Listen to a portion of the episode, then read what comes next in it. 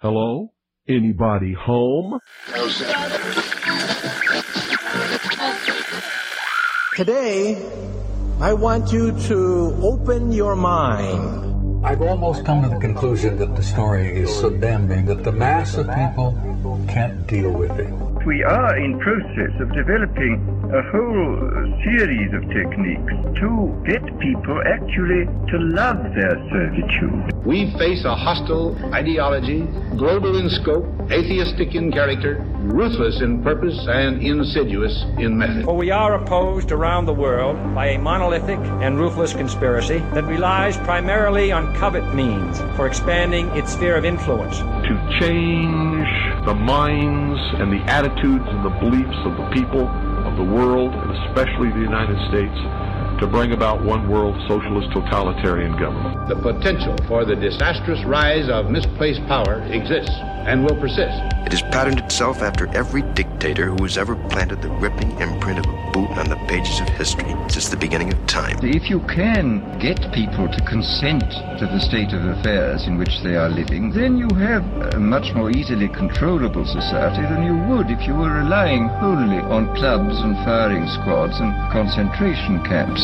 Tools of conquest do not necessarily come with bombs and explosions and fallout. There are weapons that are simply thoughts, attitudes, prejudices, to be found only in the minds of men. The military industrial complex not only controls our government, but they control our culture. As you connect the dots between different people, organizations, places, religions, history, suddenly the picture starts to form. If you don't connect the dots, it's just a mass of what's all this about. The kingdom of God is within man, not one man nor a group of men, but in all men, in you. You, the people, have the power to make this life free and beautiful, to make this life a wonderful adventure. Someone born in the United States is not more special than someone born in Mexico. Someone who is white is not more special than someone who is black. They're just vehicles for the consciousness to experience. Brutes have risen to power, but they lie. They do not fulfill that promise. They never will. Dictators free themselves, but they enslave the people. War is peace. Freedom is slavery. Ignorance is strength. They do not want your children to be educated. They do not want you to think too much. It was learned that the aliens had been and were then manipulating masses of people through secret societies, witchcraft, magic, the occult, and religion. They reach into our children in music, television, books. Prey on children's innocence. How can I disprove lies that are stamped with an official seal? So if you have the opportunity to stand next to one of these machines, it feels like an altar to an alien god. The Army Air Forces has announced that a flying disc has been found and is now in the possession of the Army. You can deny all the things I've seen, all the things I've discovered, but not for much longer, because too many others know what's happening out there. And no one, no government agency has jurisdiction over the truth. Any state, any entity, any ideology that fails to recognize the worth, the dignity, the rights of man, that state is obsolete. A case to be filed under M for mankind in the Twilight Zone. It's about time some of you got acquainted with the real hard truth. Freedom is the privilege to be right. Freedom from the disasters of our mistakes. It's the heart that says, I will not acquiesce. Across the gulf of space, intellects, vast and cool and unsympathetic, regarded our planet with envious eyes. Each of us, when separated, is always looking for our other half. And the desire and the pursuit of the whole is called love. Heart perception will change everything.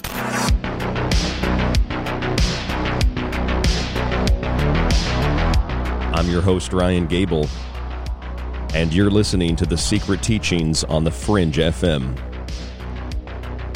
If you'd like to contact the show tonight, you can email us at rdgable at yahoo.com. That's rdgable at yahoo.com. Find us on social media at facebook.com forward slash The Secret Teachings. And visit our website at www.thesecretteachings.info where you can find our full show archive, our montage archive, our top news stories. We link up some of the best articles from the week. All of my books and more at www.thesecretteachings.info info. I get asked a lot what exactly inspires you to do a radio show? And I never really know how to respond to that question because I'm not really sure what inspires me to do a radio show. During the weekend, I always have time off of radio, of course, and I work a part time job, but I'll browse the internet, I'll look for news articles and see what's in the news. And I usually have a, a list of things that I will I'll look for. I, I do shows on health and food ingredients and try to inform people about health overall. We do shows on things that are more biblical, apocalyptic, theological. We do things that are relatable to, I guess you could say, like metaphysics. And we do shows on things that are parapolitical, that are parapsychological, paranormal activity. We do shows on popular conspiracies, popular culture, and a lot of shows are kind of a mashup and a mix up of that. And so I'll find an article, could be let's say on the Loch Ness monster, and I'll I'll think to myself, well, let's let's do a crypto show, a cryptozoology show. And we did one of those last week, and we uh, have another one of those scheduled for tomorrow night, another cryptozoology type show. And over the weekend, I had seen an article that I thought was kind of interesting. I had read it before, and I think I mentioned it on an older show back in January.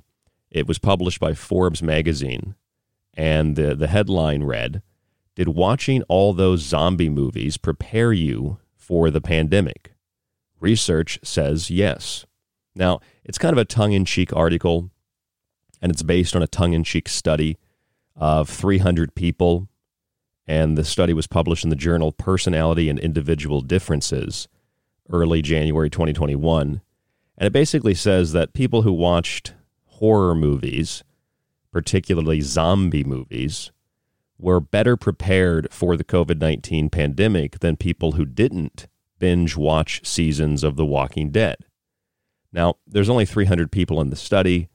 It's tongue in cheek. The article's tongue in cheek. But it's still an interesting psychological evaluation. The study authors John Johnson, a professor of psychology at Penn State, and uh, uh, the other authors in the study said, quote, after factoring out personality influences, which were actually quite strong, we found that the more movies about zombies, alien invasions, and apocalyptic pandemics people had been uh, exposed to, people had seen prior to COVID 19, the better they dealt with the actual current pandemic. These kinds of movies apparently serve as mental rehearsal for actual events. Now, I'm not sure what these researchers believe or what kind of uh, intellectual endeavors they have subjected themselves to outside of, you know, traditional institutional textbook psychology. But it's really interesting what the lead author of the study, John Johnson, said because what he's explaining is a combination of predictive programming and revelation and the revelation of the method. Predictive programming is basically what it sounds like. You are programming people to think and to act and to believe and to perceive in a certain way prior to an event that has been planned and organized so that when that event happens, their reaction to it is inorganic and they react in the way in which the programmers want them to react. That's predictive programming, and you show them that through programming. It's literally programming your perception and your behavior, it's programming your brain. And in a sense, it's overriding consciousness. It's literally brain manipulation, mind control, if you will. And that's what we call television programs. You got to, you know, you know, grandma says, I got to watch my program. You know, your mom or your dad got they got to watch their program at night. It's programming, literally. And that word has more than one meaning, of course, but it's programming. It's programming you to think and to believe and to see the world in a certain way. So the researchers explained that it was predictive programming. They just didn't say predictive programming, but that's what it is. If you watched zombie movies, you know, alien invasion movies, apocalyptic pandemics, if you watched Contagion, if you watch those movies, you're better prepared for the pandemic. Well, that's predictive programming. Even if it's not a staged event and your reaction's inorganic, they're basically suggesting, and it has the same effect, but they're just basically suggesting that if you watch those things, you're better prepared for something like that when it actually happens. Others might suggest the opposite, though. I think that some people might be less prepared for it, at least less prepared in an organic way. Because if you watch I Am Legend, then you might think, well, I'll be the one to survive when the zombies come. I'll be the one to survive when all the all the people I know and all the people I love they die. I'll be the one to survive. I'll be Will Smith. I won't be a dark seeker, right? I won't be affected by the Krippin virus. It won't get me. I'll be I'll be I'll be alive. I mean that's that's when you watch a movie like that and there's one singular character, you put yourself in the position of that character. And I think that contrary to what the researchers suggested, I think people would actually be less prepared to deal with these types of things because they don't have uh, a natural reference point. They they perceive the event in the real world as being related to the event on television or in movies. Now, if you were being trained for it, that's one thing, but predictive programming is different because it's programming you with this futuristic prediction, staged or otherwise, and you don't really know how to react to it except in the way that you're being programmed to react.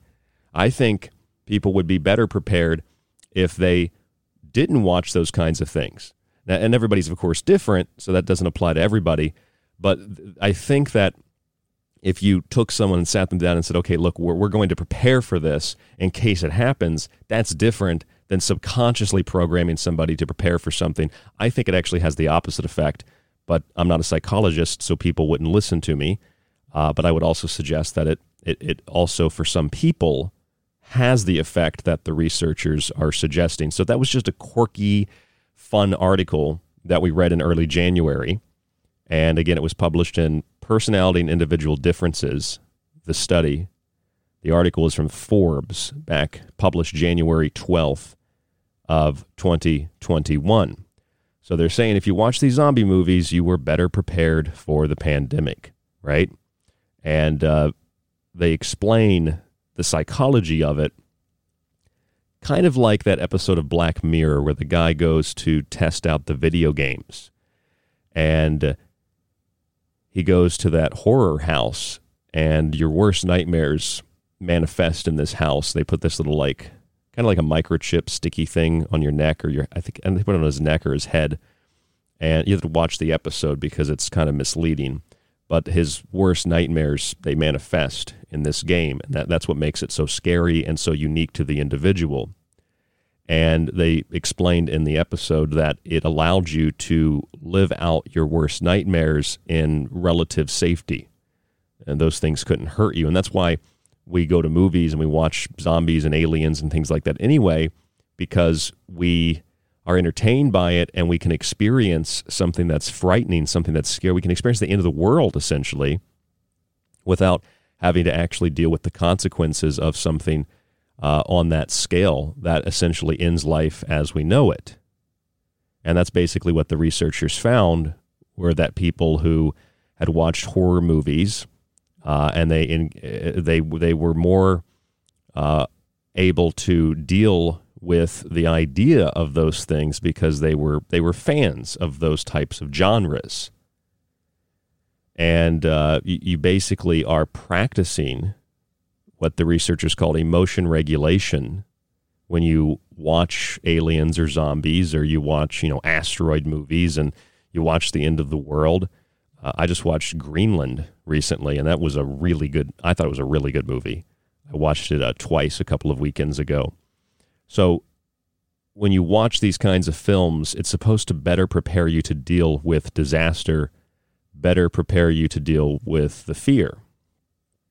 Now, I think that zombies and aliens, a little bit different than asteroids, but zombies and aliens obviously can be very symbolic and very metaphoric. And I know that when you watch like Independence Day and you see the big spaceships over New York City and all the major cities in the world, and the big blue beam of energy comes down and blows up New York City, blows up the White House. See, that's an exaggeration. That's that's a hyperbolic example of an alien invasion. But alien can mean a lot of different things, right? If you have scientists and you have doctors and you have people who are eugenicists and you have people that are borderline psychopaths or fully crossed over the line into psychopath, and they are telling you that human beings are dirty, that human beings are breathing out poisonous gas and that it's dangerous to the environment, you know, carbon dioxide, and that humans shouldn't shake hands anymore and they should cover their faces and they should distance themselves from others. I was just walking down the street in the city of Rochester a couple of days ago, and uh, these two people who also were not wearing masks, they saw me and they immediately jumped into the road to get away from me. And then, even though they didn't even have a mask on, they looked at me like I was walking toward them with like a shotgun. And it just it just struck me that even when people remove their masks, they get their vaccines and they feel safe to some extent. I can't tell you exactly how they feel, but they seem to have let their guard down. They are still terrified of other human beings. And the people, the doctors, the scientists, the psychopaths that have created and they've, they've cultivated this environment, you cannot tell me that these people are not under the influence of something that is alien, alien to humans. Humans are social creatures humans need to socialize, humans need physical contact. Generally speaking, humans need to interact with others, to have relationships. Humans need to socialize.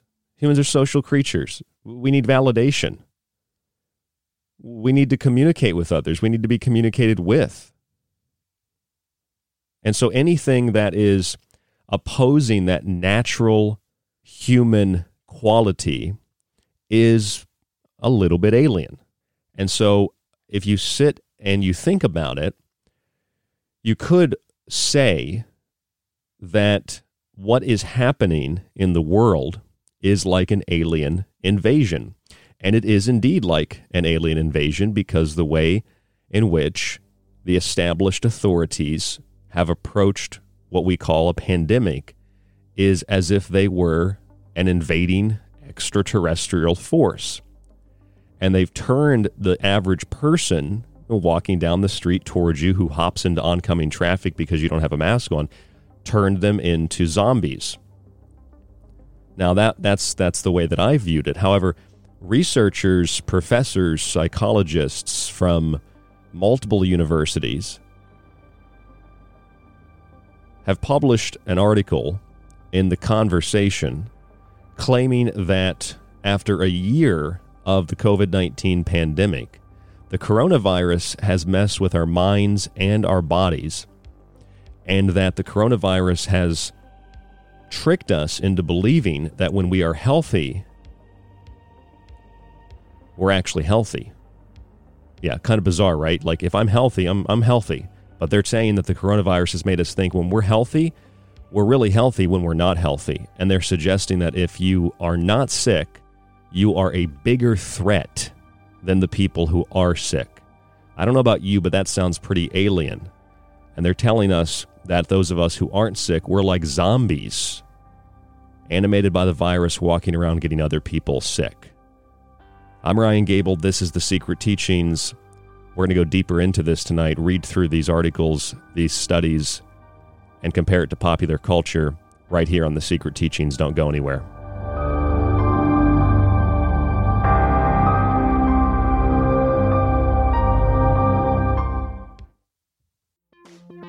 This is KTLK Digital Broadcasting, The Fringe FM. The Ides of March is the notorious midpoint of that month associated with the death of Julius Caesar and the settling of debts in ancient Rome. Otherwise, it's a joyous gateway into the spring. To celebrate the coming equinox, The Secret Teachings is offering a one year subscription to our show archive, montage archive, all of my digital books, and a free physical copy of one of my books with free shipping in the U.S., all for only $50. If you prefer a monthly subscription only to the archives and digital books, it's also available. Either donate $50 one time for the year or establish recurring payments through PayPal on our website at thesecretteachings.info or through the PayPal email rdgable at yahoo.com. This offer can be used to extend a current subscription and is good around the world. Your support truly keeps us on air five nights a week, supporting both the Secret Teachings and the Fringe FM. Alex Exum. My name is Alex Exum, and you're listening to The Fringe FM. So, you love talk radio? Then you'll love TalkStreamLive.com. TalkStream Live is always on, 24 7, with the best streaming talk shows. Find your favorite talkers and discover some new ones. It's free, readily available online or on mobile with any smartphone or tablet. Finding your favorite talk shows all in one place has gotten a whole lot easier. Just go to TalkStreamLive.com. Be sure to download the free apps from Google Play or the iTunes App Store. Have you ever questioned the nature of your reality? Do you question the nature of your reality? Join me, host Jess Rogie of The Rogie Report, as we find out more about the strange reality we live in.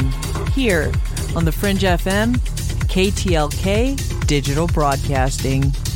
This is Kev Baker of The Kev Baker Show. You can find me at Truth Frequency Radio or on my home website, www.kevbakershow.com and you're listening to The Secret Teachings with Ryan Gable. The truth is out there, and so are we. KTLK, Digital Broadcasting, The Fringe FM. Hello, folks. This is Jordan Maxwell. My website is jordanmaxwellshow.com, and you're listening to The Secret Teachings. Excellent shows. Keep listening with your host, Ryan Gable. It's March, the month of the spring equinox, oh, Ostara, right here on KTLK Digital Broadcasting, The Fringe FM. This is David Icke, and you are listening to The Secret Teachings with Ryan Gable. It's time you got acquainted with the real hard truth. This is Michael Strange from Troubled Minds. Did you hear that scientists recently discovered radio waves coming from Proxima Centauri? Well, I cannot confirm nor deny. We are broadcasting from that neck of the woods. You are listening to KTLK, The Fringe FM. From parapsychology to pop conspiracy, and from parapolitics to health and esoterica, I'm Ryan Gable, host of The Secret Teachings, and I'll bring you all of this and more five nights a week right here on The Fringe FM by using critical thinking and objectivity as keys to understanding, utilizing, and appreciating the secret teachings of all ages. You can catch the secret teachings Monday through Friday right here on the Fringe FM after Joe Roop and Lighting the Void. This is Grammy nominated recording artist Johnny Cobb. You're listening to The Secret Teachings with Ryan Gable.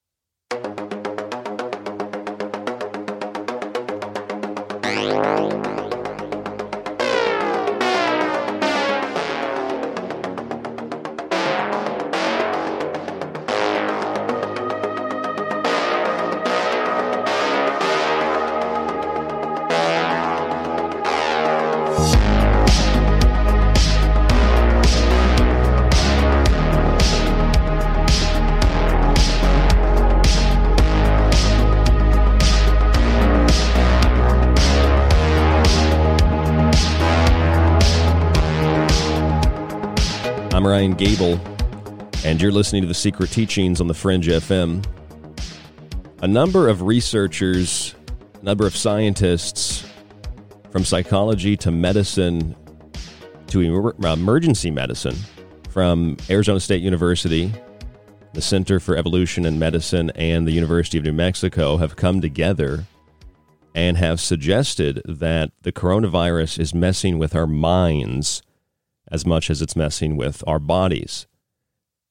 An article came out from the conversation with these scientists, psychologists, doctors, researchers coming together and suggesting that COVID 19 is a zombie virus.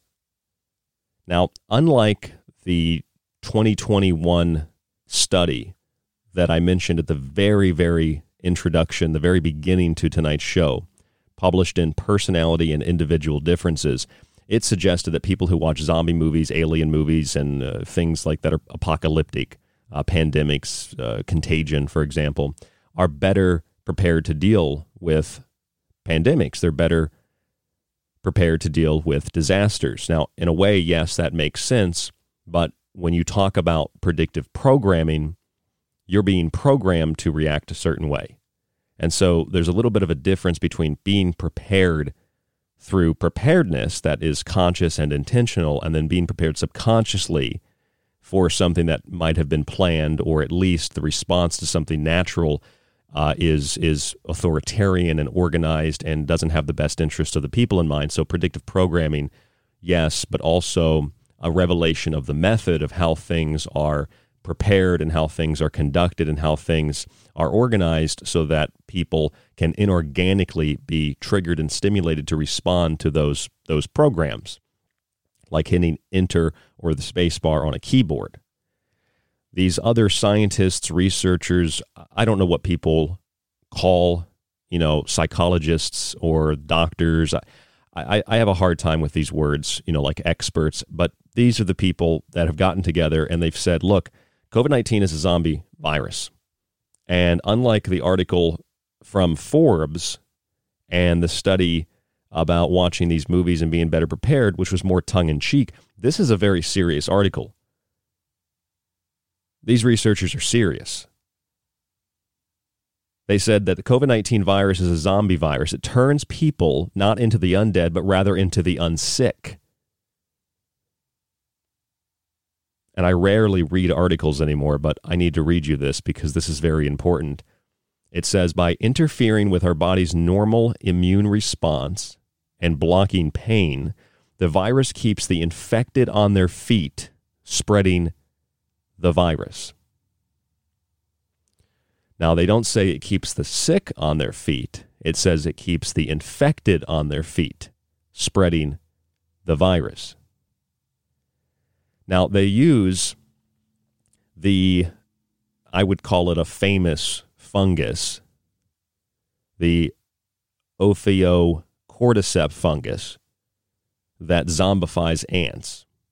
And they use the Toxoplasma gondii, a single celled parasite that completes its life cycle by leading rodents into the jaws of predators, as two natural examples of real zombie viruses or real zombie like, you know, virus like things that happen in nature. I think a lot of you are probably very familiar with the zombified ants. That's become a very popular thing in popular culture because people relate that to a potential, you know, real zombie apocalypse like The Walking Dead. But zombies are not necessarily, just like aliens are not necessarily, you know, The Walking Dead or the, the, the hive locusts from Independence Day.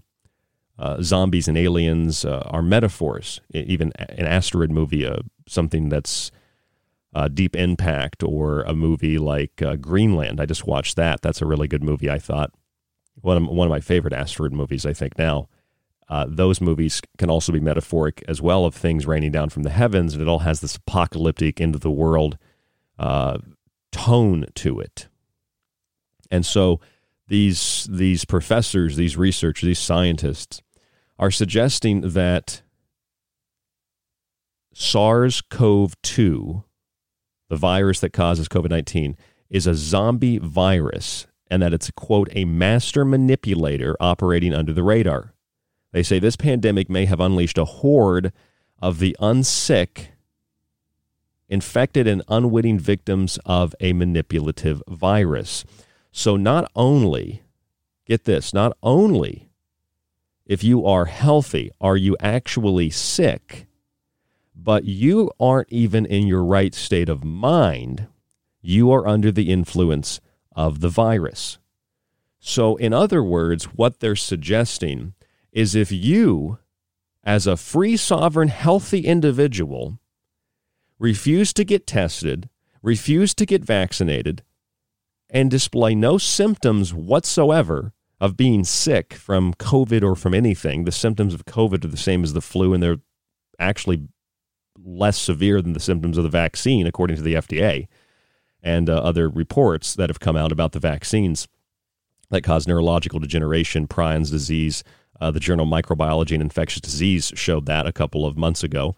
Uh, it causes prion disease, which is Alzheimer's, ALS, and things like autism, uh, neurological degeneration.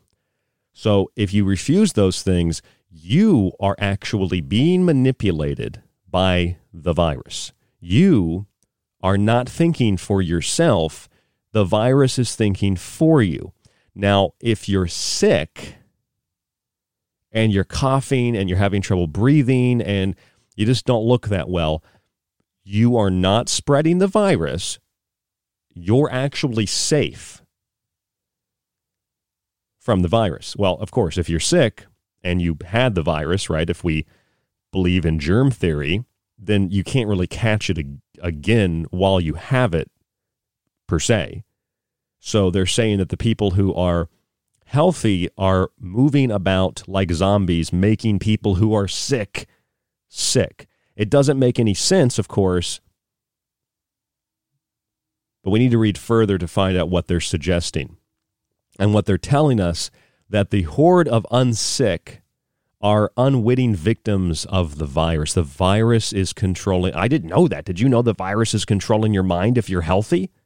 You get up every day, you have a big bowl of oatmeal, maybe you have a tea, you have a smoothie, you go for a run, you go for a jog, you run, you know, you, you do some yoga and you feel great. You feel better than you've ever felt in your life. That's not you. That's the virus making you feel like you're healthy when you're actually sick and spreading the virus to other people who are obese and who have diabetes and who generally don't take care of themselves and who smoke and who drink excessively. See, that's not their fault. Okay, drinking and doing drugs and smoking cigarettes and eating 50 cheeseburgers a week, that is natural. Okay, folks, that's a natural thing. Obesity is natural, it's healthy. Don't fat shame these people. They're not sick because of their lifestyle choices. They're not sick because of environmental exposure to electromagnetic frequencies or environmental exposure to pesticides, herbicides, insecticides, poisons, chemicals, heavy metals. They're sick because you, who woke up and had a bowl of oatmeal and did yoga, and you, you, you took a took a, a lap around the, the apartment complex or your your residential neighborhood, you know, you got your smartwatch on, you got your, your headphones on, you went to the gym. You're the reason people are sick. Okay, so get back inside and quarantine, you dirty human being, you filthy, disgusting, organic life form. Get back inside. The aliens don't want you out there spreading this disease that can make the aliens sick, okay? The aliens don't like carbon dioxide, apparently. So get back inside. You think I'm being facetious? That is what we're being told. Now, here's what the article says it says, How the virus turns us into the unsick. Well, that's pretty interesting. They're telling us literally that the people that are healthy are actually sick, and the people that are sick are actually healthy. I mean, it just really messes with your mind. And they tell us, quote, it is the unsick who spread the virus most readily. About 40% of those with SARS CoV 2 are asymptomatic spreaders, never showing symptoms at all. Okay, that's because they're not sick. And if you played around with that 40% statistic, and the 6%, according to the CDC, who have died of COVID 19 is the only cause of death, 96% of the people who have died have died of two plus, almost three on average, additional diseases and conditions like obesity, which they also tell you if you're obese, the vaccine won't work. So if the vaccine won't work when you're obese, it, it really demonstrates the vaccine doesn't work at all because it should matter if you're obese. And if they say it does matter if you're obese, then I guess they're fat shaming. What they're actually telling you is the body's breaking down, you're dying. It's not because of COVID 19, it's because you're obese or whatever else you have going on. Uh, you're sick from something uh, exposure to poisons, bioaccumulation. Uh, there are a number of things, but if you played around with that number in that respect and compared it to the, the data from the CDC for for actual death tolls, and uh, you factor out the reclassification of the flu, which in the UK they say they have no cases of the flu this year. Literally, that's mainline news. No cases of the flu. It must be the mask, they say. Well, how can it be the mask? The mask can stop the flu, but it can't stop COVID. No, they're just reclassifying the flu into COVID. It's just a body's detoxification process. It's not flu season like the flu runs around infecting people. You get sick because what could be you know it's climatic changes. People get sicker around the holidays because they eat more and they eat poorer. I, hope that you understand that. Forty percent of those with SARS-CoV-19 or CoV-2 COVID 19 are asymptomatic spreaders. They never show any symptoms at all.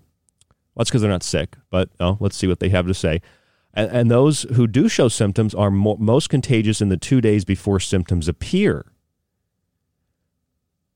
Why people don't feel sick earlier or sick at all might be part of the evolutionary strategy of SARS CoV 2. So if you don't feel sick at all and you're not sick at all, then this is the virus manipulating you. First of all, can you believe that a PhD, that a psychologist, that, that, that I mean, the university, the state, uh, Arizona State University, the University of New Mexico, like these are, these are pretty big universities, the Center for Evolution and Medicine. How can these psychologists and, and, and doctors and professors, how can these people suggest this and keep their credibility? I mean, with the exception of the obvious answer that they're working for the mainstream narrative, not that they're working for somebody, but they're reinforcing the mainstream narrative, and that's what's acceptable. How can these people retain their jobs? You know, th- th- this is just absurd. But don't. But that, I'm sorry. That's the virus talking. I'm sorry. I'm going to bring Ryan back. A look under the hood of the virus reveals more about the manipulative machinery. Oh, it's manipulative machinery, that means the virus is operating on a whole nother level. It's not really machinery when the mainline narrative about viruses is that they don't it's not a complex organism. But who cares? Let's even let's throw that out too. SARS-CoV-2 interferes with the person's immune response. This is why people don't necessarily feel sick and withdrawn as they would in a typical viral infection. Instead, SARS CoV 2 silences the body's alarm signals that otherwise would orchestrate antiviral defenses. It blocks interferons, a set of molecules that help fight viruses. Interferon activity makes people feel more depressed and socially withdrawn. So, when the novel coronavirus impedes infer, uh, interferon activity, mood is lifted and people go out and socialize and you feel less sick. So, they're suggesting you do you get what they're saying, right? They're telling you that if you want to go socialize with your friends and you feel like you're in a good mood and you feel healthy, that's the virus manipulating you. Now, my question is how do you quantify that suggestion with billions of people who are not sick on a daily basis? How do you compare and determine which of those people who are not sick actually have the virus? Well, it's really silly, I guess, to even think that because the obvious answer to that proposed question is they're assuming everybody's sick, but nobody's sick. So everybody's guilty until proven innocent. Everybody's sick until declared healthy. That's what's happening. This is a rewriting and a rewiring and an inverting of reality. So the healthy people, the free people, are the threat to the sick and enslaved. It's no wonder this was partly written by psychologists, because that's what I've been telling you for years. That's who runs the world psychologists. The article goes on the virus also decreases pain perception. Normally, pain motivates us to hunker down when we need to heal. But COVID 19 does not do that. It blocks this response by preventing the transmission of pain signals. This is why people feel fine even when they are teeming with virus before the onset of symptoms. Huh. They also told us that most of the people are asymptomatic they have no symptoms, but you're teeming with the virus before the onset of symptoms and you have no pain. Okay, let's let's let's unpackage that quickly. First of all, when you're sick, your body is responding to something that has interfered with its natural processes. They call it a virus. I call it pharmaceutical drugs, poor diet, environmental exposures to chemicals and toxins and poisons, heavy metals, insecticides, pesticides, herbicides. I call it the body's detoxification process. Even if it were a virus causing the pain or the lack thereof in the case of COVID, the only way they can determine how much of that virus is in your body is through testing, like PCR testing. And the medical journal, The Lancet, which is more prestigious than the University of New Mexico or this other Arizona State University, The Lancet said that most of these PCR tests have, on average, on average, not, you know, on average, 33% false positive. 33% false positive. And the inventor of the test said that the test does not tell you that you're sick. We play. You want me to pull that audio again?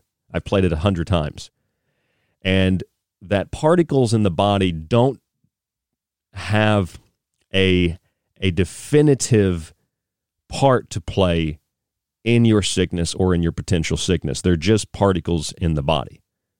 And when you amplify these tests, to roughly 20, 30, 40% what they normally would be, the cycles they would be run at, you get false positives. Even the New York Times reported that and said that up to 80% of positive cases here in New York, this nightmare, hellish state of New York, it's beautiful, but politically speaking, they said that those cases would be negative. So you feel fine even when you're teeming with virus before the onset of symptoms, though they tell you that you really don't have any symptoms on average you feel fine, and you're you're you're you're healthy, but you're actually sick, but you're teeming with virus, and they only determine that with tests that are largely inaccurate, false positives. So th- this whole idea that's being proposed in this article is that human beings are the disease. Human beings are the virus. Human beings are the, the, the, the sickness of this planet. And, and what did Agent Smith say in The Matrix? The AI is the cure. And, and these psychologists and professors and scientists that tell us that those people who have COVID 19, but they don't know it, it's a majority of people, and they're all walking around unsick like the undead. They're zombies. It, it, it, they even say this that by interfering with the body's immune response and blocking pain, the virus keeps the infected on their feet, spreading the virus. How can you? There's no science at all to quantify that. There's nothing to support or back that up. This is psychology. This is propaganda. This is anti human, telling us that if you're healthy, you're actually sick. You're making the sick people sick when you're healthy. The only way you can be healthy is if you're sick. I mean, this is alien. This is zombified. Okay, these people that are suggesting this, they don't seem to like humans too much. Now, they tell us COVID 19 dampens the body's response to infection. It hinders pro inflammatory cytokines, molecules that help spur the immune response. This too makes hosts feel better than they should. Typically, feeling sick helps our bodies prioritize healing by making us reduce our energy expenditure. With SARS CoV 2, unsick hosts have the energy to do as much as they used to, maybe more. So if you're feeling really, really good, like me, because you went in and read The Lancet, Microbiology and Infectious Disease, you read all the studies on masks, you read the literature on Pfizer and Merck and Johnson and Johnson vaccines, and you see that it's all based on misleading claims and fraud, and you read the CDC's uh, weekly report last Friday where they said masks did nothing. They did nothing. You actually have, in places where there was no mask mandate, less sick people than in places where there were hardcore restrictions like New York or California or Oregon. But if you read all that and you feel pretty good about yourself, and you do what I do, you go outside, you read a book, you take a walk, you know, you just go and do things, you're actually under the control of the virus and it's making you feel good, so you go spread the virus. This is absolutely preposterous. This is absolutely egregious. And they're telling us this is happening because the virus is mutating. And then when they get to the end of this article, they struggle to explain how these mutations have occurred because this is like complex stuff. They say for a virus to be able to do this. There's no mention that if what they were saying is true, that the virus or whatever they call a virus, uh, a binary weapon system perhaps, a biological weapon, a genetic weapon, that it could have been manufactured. No, we still can't go there, but we can take normal human behavior you're healthy, you do yoga, you take a run, you read a book, you want to go to the movie, go out to eat. This is really the virus controlling you. You need to go home, quarantine, lock yourself down, not communicate, don't shake hands, don't kiss, don't have sex, don't watch a movie with your friends. Don't do anything that's human. Okay, so they're not turning us into, you know, uh, zombies. And and, and and they're not turning us into some kind of like controlled manipulated population of slaves. This is anti-human. This is slating the human race for total annihilation culturally socially economically. This is eradicating what makes us human. This seems to be some kind of like alien ideology doesn't it like this is alien to human I'm Ryan Gable. This is The Secret Teachings. There's more after this. Don't go anywhere.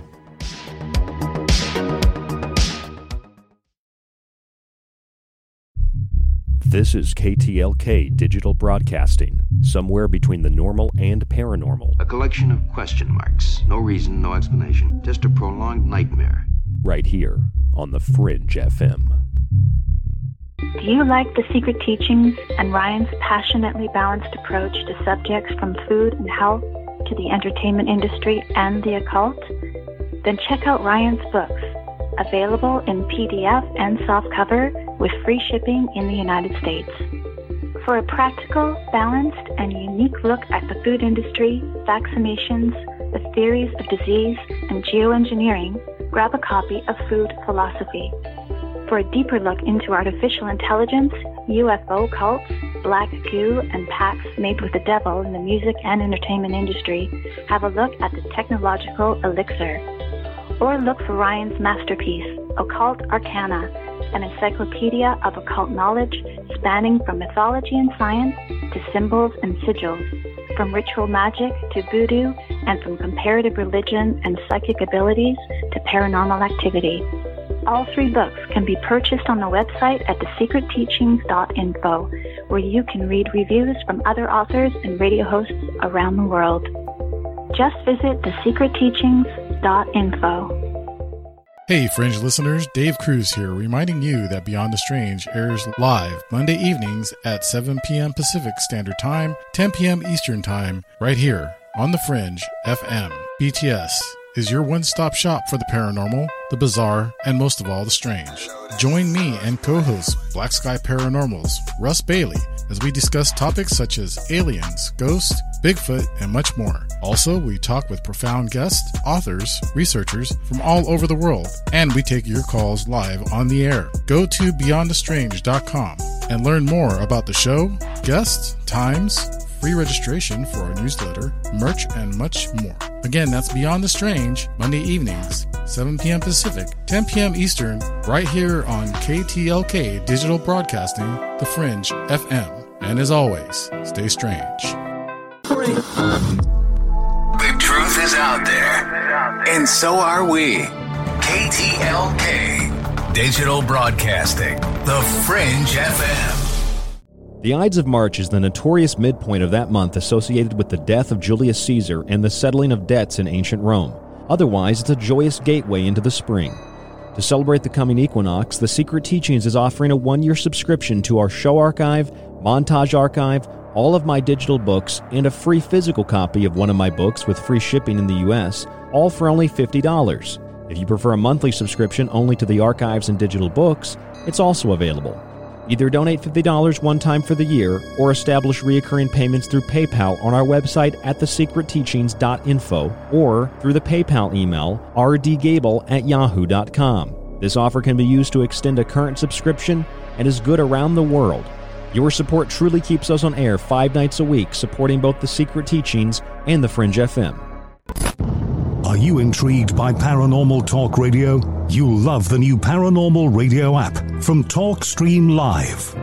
You'll find a great selection of talk shows covering UFOs, ghosts, strange phenomena, and much more. Download the Paranormal Radio app now and start listening to the very best in paranormal talk entertainment, including the network you're listening to right now, the Paranormal Radio app, free in Google Play and the iOS App Store. Yoy there! It's Gigi from Shift Happens. Just stopping by to tell you to stop it! Stop that! Stop that thing that you're doing!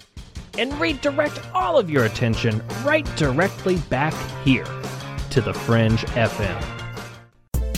This is Jess Rogie, host of the Rogie Report, and you're listening to the Fringe FM, KTLK Digital Broadcasting. Are you thinking about creating a podcast but don't know where to start?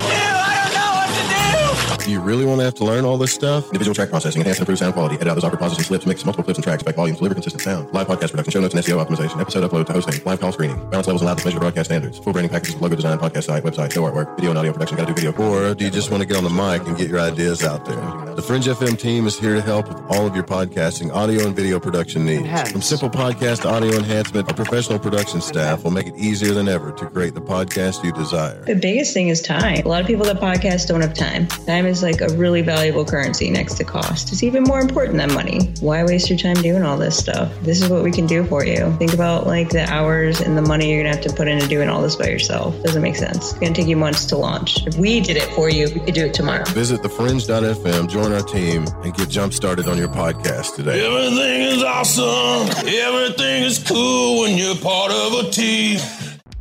It's March, the month of the spring equinox, Ostara, right here on KTLK Digital Broadcasting, The Fringe FM. Thanks again. Um, this is very refreshing, and I look forward to talking with you more soon, Ryan. Hey, this is Anthony Tyler, author of Dive Manual Empirical Investigations of Mysticism, uh, website divemind.net, and you are listening to The Secret Teachings with Ryan Gable, my man. Join me on a journey where getting lost is the only true destination, where happiness is an illusion, where the past, present, and future all coexist on the same timeline.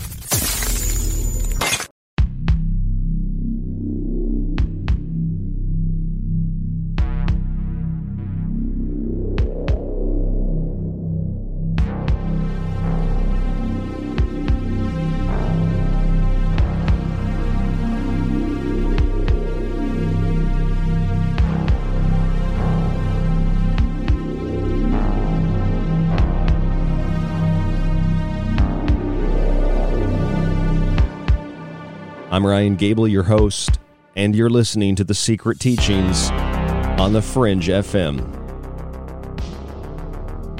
Here's a name I haven't heard in a while Nostradamus. Born in the 16th century, best known for his Book of Prophecies. the French physician would express his prophecies in what were called quatrains. Quatrains, the stanza of four lines that have alternating rhyming patterns. And apparently, hundreds of years ago, Nostradamus also predicted what would be happening in 2020, 2021. This is something that a lot of uh, people have pointed out that Nostradamus predicted the so called COVID 19 pandemic and the response to that pandemic by collective humanity. He said, quote, Few young people, half dead to give a start, dead through spite, he will cause the others to shine, and in an exalted place some great evils to occur. Sad concepts will come to harm each, uh, each one, temporal, dignified, the mass to succeed, fathers and mothers dead of infinite sorrows, women in mourning, the pestilence, pestilent, she monster, the great one to be no more, all the world to end. Now, if you read Nostradamus, for sake of objectivity, you can find pretty much anything this guy says to relate to anything that you've experienced in your life, anything that's happened in the news. There are some things that Nostradamus wrote that are eerie. There's no doubt about that. In this quatrain, people are extracting that 2021 is the year of a zombie apocalypse. That's what people have extracted from this. I didn't get that from it. I could, and I, I get like, you know, contagion, like pandemic, like sickness, like death, like suffering and pain. Like I get that from it. But pestilence, disease, this can also be metaphoric of something else, you know, diseases of the mind. So Nostradamus apparently predicted that 2021 would be a, the year of the zombie, essentially. Not the not the year of the ox, the year of the zombie. So basically people have taken something that Nostradamus wrote and they've compared it to 2021 because it fits I guess some kind of alternative narrative and it mixes well with what is happening in mainstream media reporting. And what I mean by that is the Centers for Disease Control recently updated their advice on preparing for a zombie apocalypse. On the 3rd of March, 2021, the Centers for Disease Control updated their zombie preparedness section on their website. It was launched in 2011. I I remember when that first came out. I talked about it on radio. And the CDC made it very clear it's not a joke. They offered lesson plans for teachers on zombie apocalypse prepare, uh, preparedness, a downloadable poster that reads Get a kit, make a plan, be prepared. In one section on the CDC website, they talk about the importance of having certain tools at home, like food, water, and medical supplies to last for at least 72 hours, backup power sources, medical records, and an emergency supply of prescription medicine. In addition to one gallon of water per person per day, the CDC recommends having first aid supplies available, noting, quote, although you're a goner if a zombie bites you, you can use these supplies to treat basic cuts and lacerations that you might get during a tornado or hurricane. Now, basically, what they've done is they've substituted hurricanes and tornadoes and floods and other disasters, they've substituted zombie in place of those words. And because it's zombie, people will probably pay more attention to it. It's psychological, of course. And the CDC is just trying to give you this advice. Now, my issue is the Centers for Disease Control is an agency that is supposed to make recommendations and offer guidance. They don't make laws, first of all. Second of all, they receive funding from people like Bill Gates. In fact, Bill Gates is one of their top funders. And when you have people like Bill Gates who have a vested interest in the public doing a certain thing or not doing a certain thing, it's suspicious that the CDC would want us to do exactly what Bill Gates wants us to do. Must just be a coincidence. Wants us to get vaccinated and wear the mask and don't participate in society anymore. Lock yourself down at home and listen to what the pink sweater tells you to do.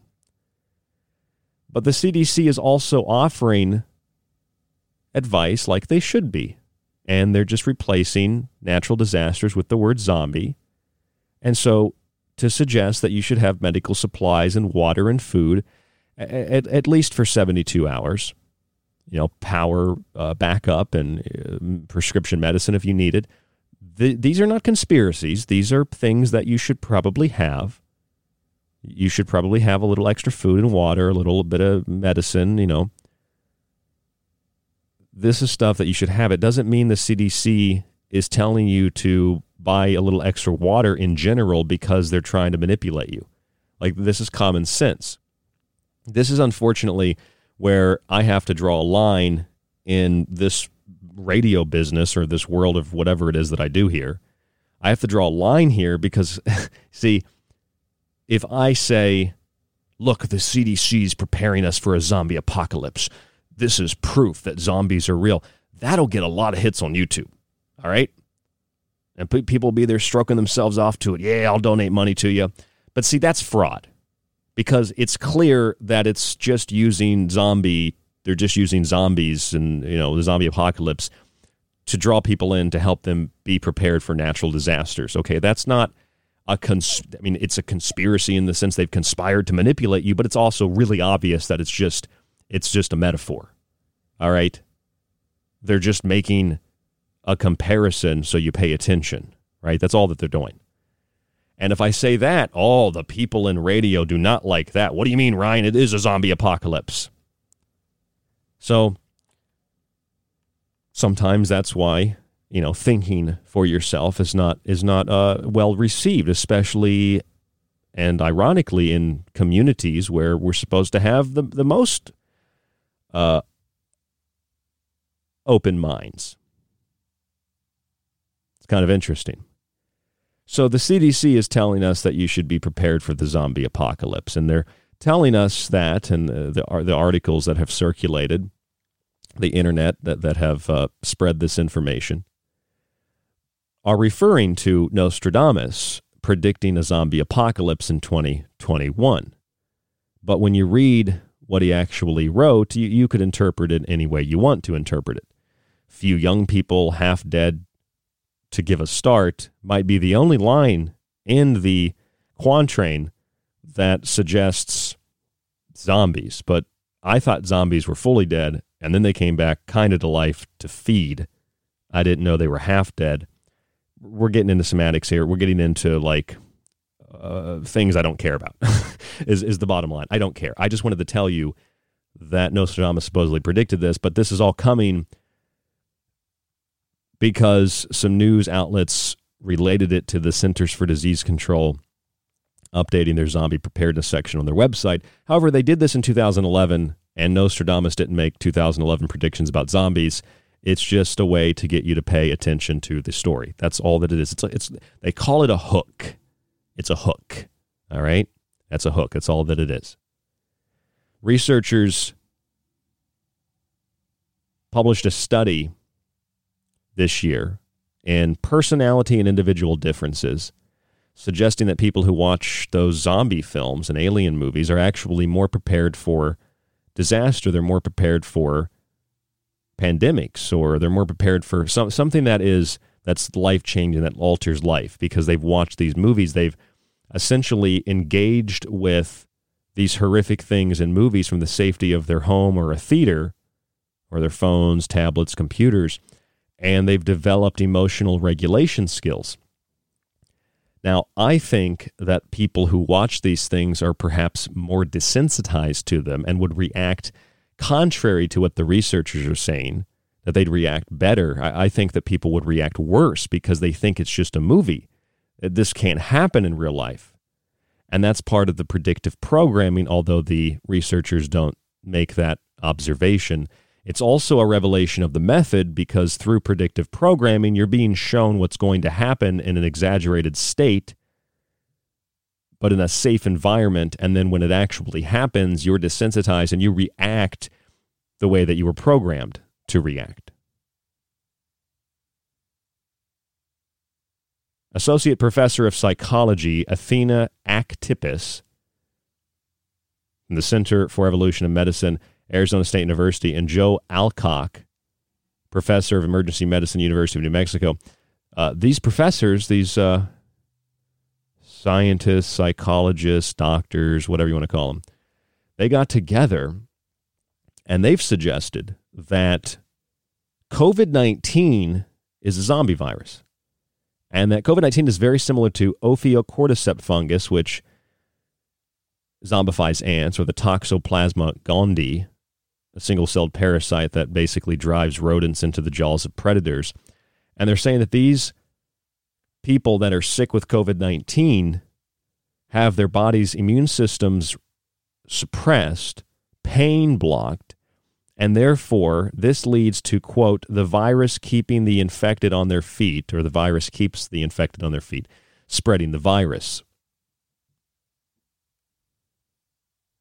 They're telling us that this pandemic may have unleashed a horde of not undead, but unsick, infected, and unwitting victims of a manipulative virus.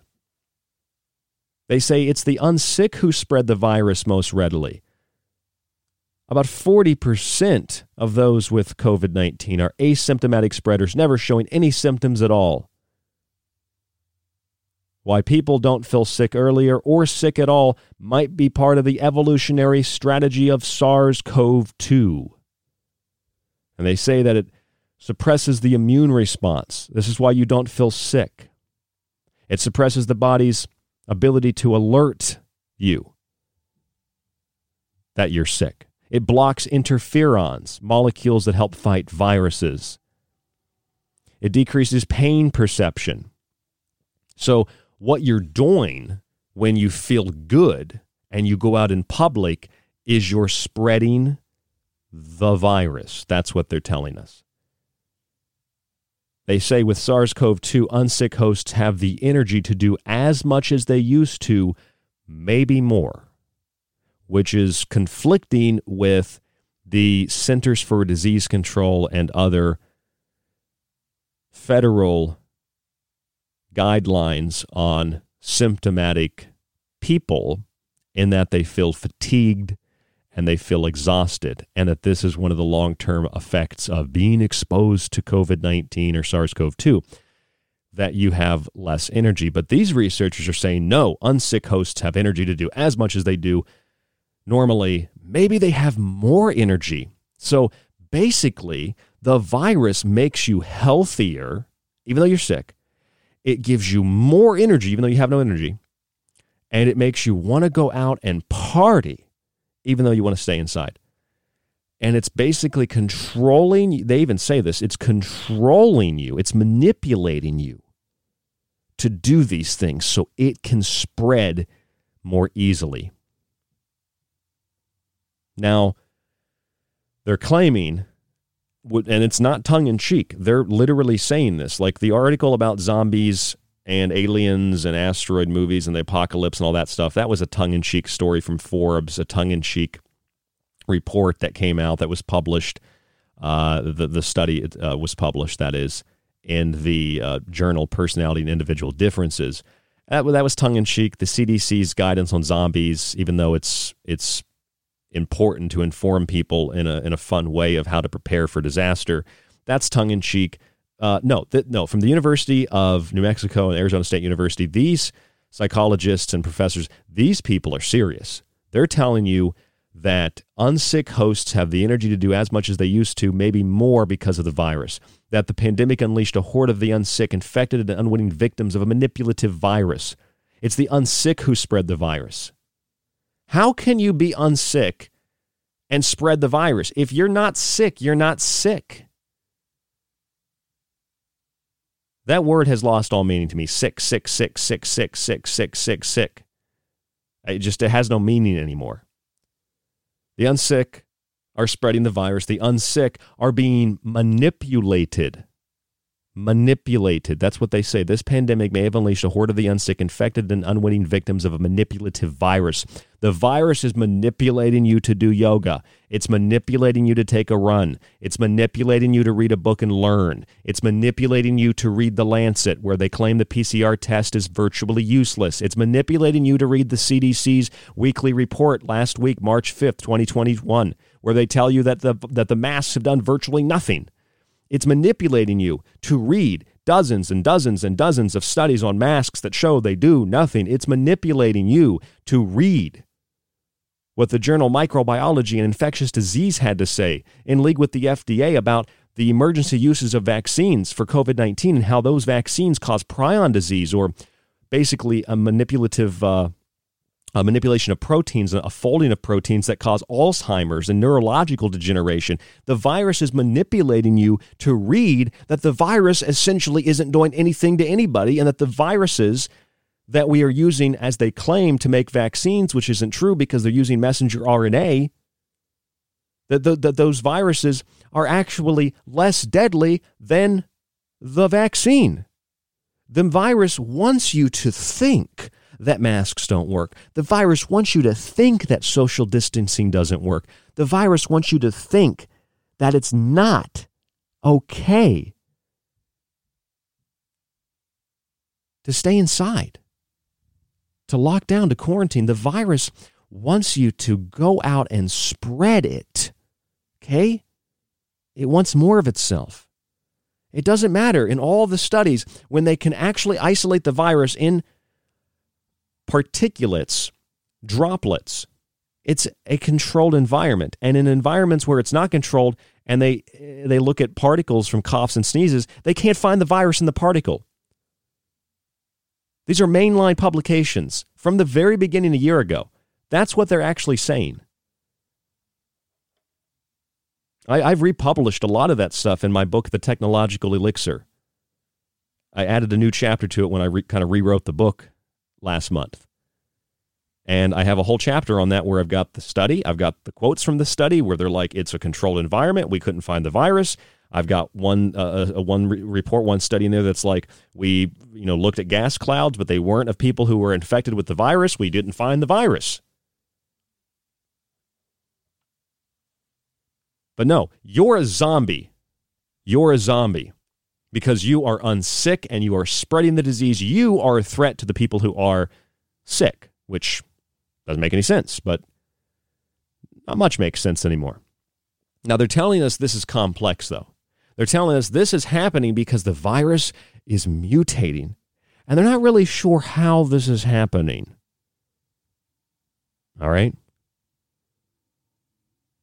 But they're saying it's because of hundreds of millions of infections and trillions of viral replications that genetic variants could give it an evolutionary leg up. Wouldn't that be the case with any virus? Shouldn't all viruses, by that explanation, have mutated to this point where they manipulate us to think we're healthy when we're not? I mean, that is a fallacy. That is a hard capital fallacy. They say more research is needed to determine whether new variants make people feel sick or feel unsick for longer. A paper in the Journal of Translational Medicine reported that the GZ69 variant is associated with high shedding rates in asymptomatic patients, meaning that people who are highly contagious, uh, they typically feel fine. Oh. Well, it's funny because I actually, huh, stupid me, I actually looked up that study.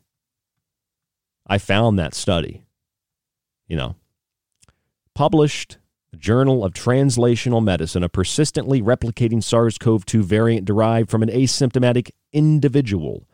Well, the headline should tell you all you need to know, but if you skip on to the conclusion, it says that this variant was extracted from, quote, an asymptomatic healthcare worker.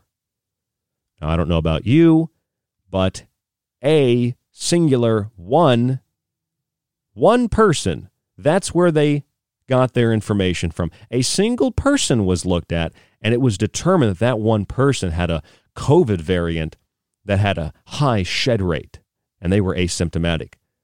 Since when do we base science on one investigation, one patient, one person?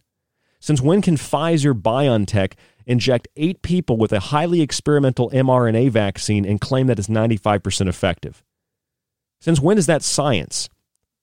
I mean, hell, the, the study that was published in uh, the journal of personality and individual differences looked at 300 people. That report, tongue in cheek about zombies and aliens, is literally more scientifically sound than the Pfizer BioNTech vaccine study and trial.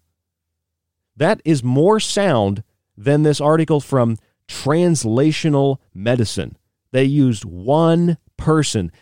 Ladies and gentlemen, I don't think I need to tell you that is, sure, part of the scientific process but it is not science in an authoritative, absolute sense to do one experiment on one person and then to definitively conclude by implication that this is a fact, even though it's not been replicated by other people. It's not been, in some cases, I'm not sure about this article, peer reviewed, as if that means anything anyway. And there's no consequences for lying and you can't publish real data because the journals won't publish it most of the time. And if you do, it's retracted. It's fraud. Pure and simple. That's what it is. Fraud. Now, the article from these two people from the University of New Mexico and from Arizona State University, it tells us that by keeping people healthy or feeling good for longer. They're capable of spreading the virus. It's kind of like a sexually transmitted disease, they say. Many of us have unwittingly acted as vehicles for its propagation with stunning implications. Our behavior might not be in our own evolutionary interests. Instead, the unsick may be serving the virus. Wow. Do I need to read that again? Our behavior might not be in our own evolutionary interests. Instead, the unsick may be serving the virus. Do you see what an upside down world these people are creating? They're telling you if you're healthy, you're making sick people sick. They're telling you if you're sick, you're not going to make anybody else sick, which is even contrary to germ theory. They're telling you that the virus is manipulating you to feel good. It's manipulating you to go out in public and to spread it. It's manipulating you to not wear masks and social distance. And it's, and it's not and they're not saying this tongue in cheek. And that our behavior is not in our own evolutionary interest. If you're unsick, you're serving the virus, which is also contrary to germ theory because if you're sick, you're the one serving the virus, right? In other words, humans need to stop right now. Where you are, stop. You need to listen to what global, unelected authorities tell you to do. They will keep you safe, they will keep you secure, they will keep you healthy, and they will decide who gets to live and who gets to die. The virus is a symbol. The virus, real or not, I don't know why people say it's not real. There's something being looked at on microscopes, okay? It doesn't mean that's what get, gets you sick. That's not what makes you sick necessarily, like with PCR tests. Particles don't mean that you're sick, but we're seeing something. The virus itself, though, therefore, it acts as a symbol of those that comply with the things that are anti human. It must be the carbon dioxide. That's what's killing the planet. It must be what we exhale that's killing the planet. It must be the person who wants to take a jog or a run or go to the movie or go to the gym. It must be the people who uh, people that want to go to the store and get food. Those are the people that are healthy and feel good. They're spreading the virus. They are making sick, obese people sick. Healthy humans, the majority of us, relative, of course, in some respect, we're the problem. And we're not serving the virus when we don't participate in, uh, or we are serving the virus when we don't participate and do exactly what the world authorities tell us to do. I mean, this is some scary, scary stuff. It's way scarier than a zombie movie, but the people that believe it, they're the ones that have been zombified. doing exactly what authorities to tell them, tell them to do, exactly when they're told to do it. Because your behavior is not your own behavior. You're being manipulated by the virus. Your behavior is not in your own evolutionary interest. Instead, you're actually serving the virus when you're unsick. I'm Ryan Gable. This is The Secret Teachings on the Fringe FM. There's more after this. www.thesecretteachings.info. Don't go anywhere. We'll be back.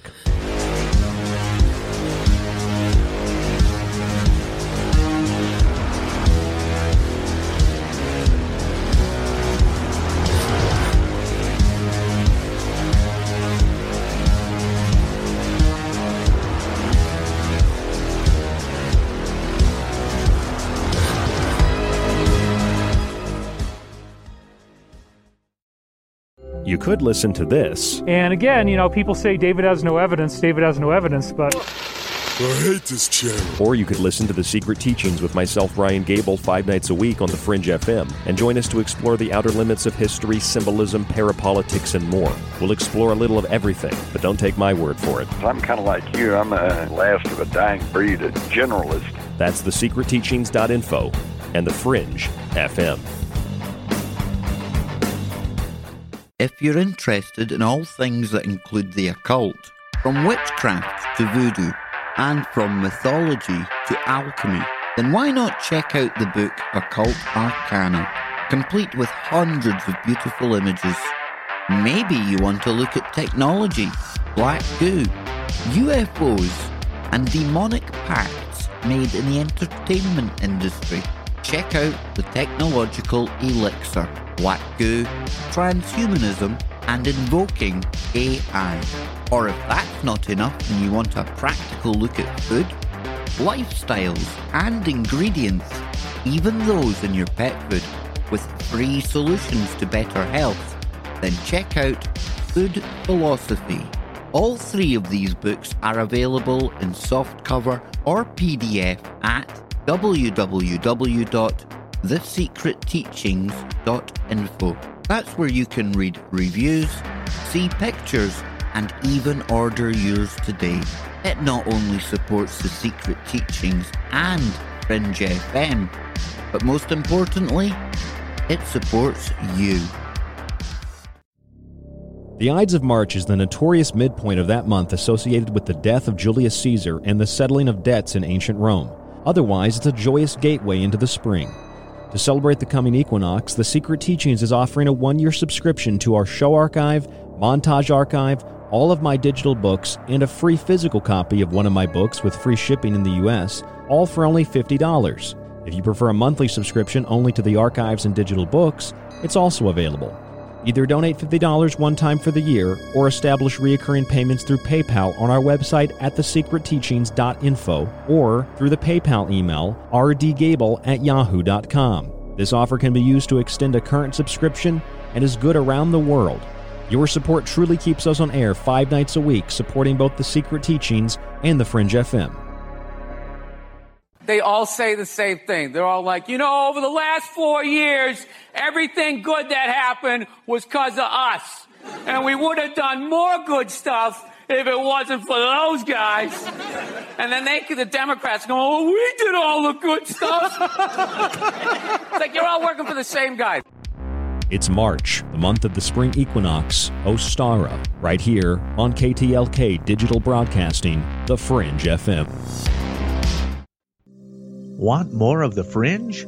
Check out thefringe.fm for more information on your favorite shows. Also, don't forget to check out the Fringe mobile app or the other ways you can tune in through the Paranormal Radio app and TalkStream Live. Where the normal and paranormal collide, it's the Fringe FM. This is The Secret Teachings. If you'd like to contact the show, email Ryan at rdgable at yahoo.com or find him on Facebook at facebook.com slash the secret teachings. Howdy, this is Joe Mars, and you're listening to The Secret Teachings. I'm Clyde Lewis from Ground Zero Radio, and you're listening to The Secret Teachings with Ryan Gable. Hi, it's David Childress from Ancient Aliens, and you're listening to The Secret Teachings.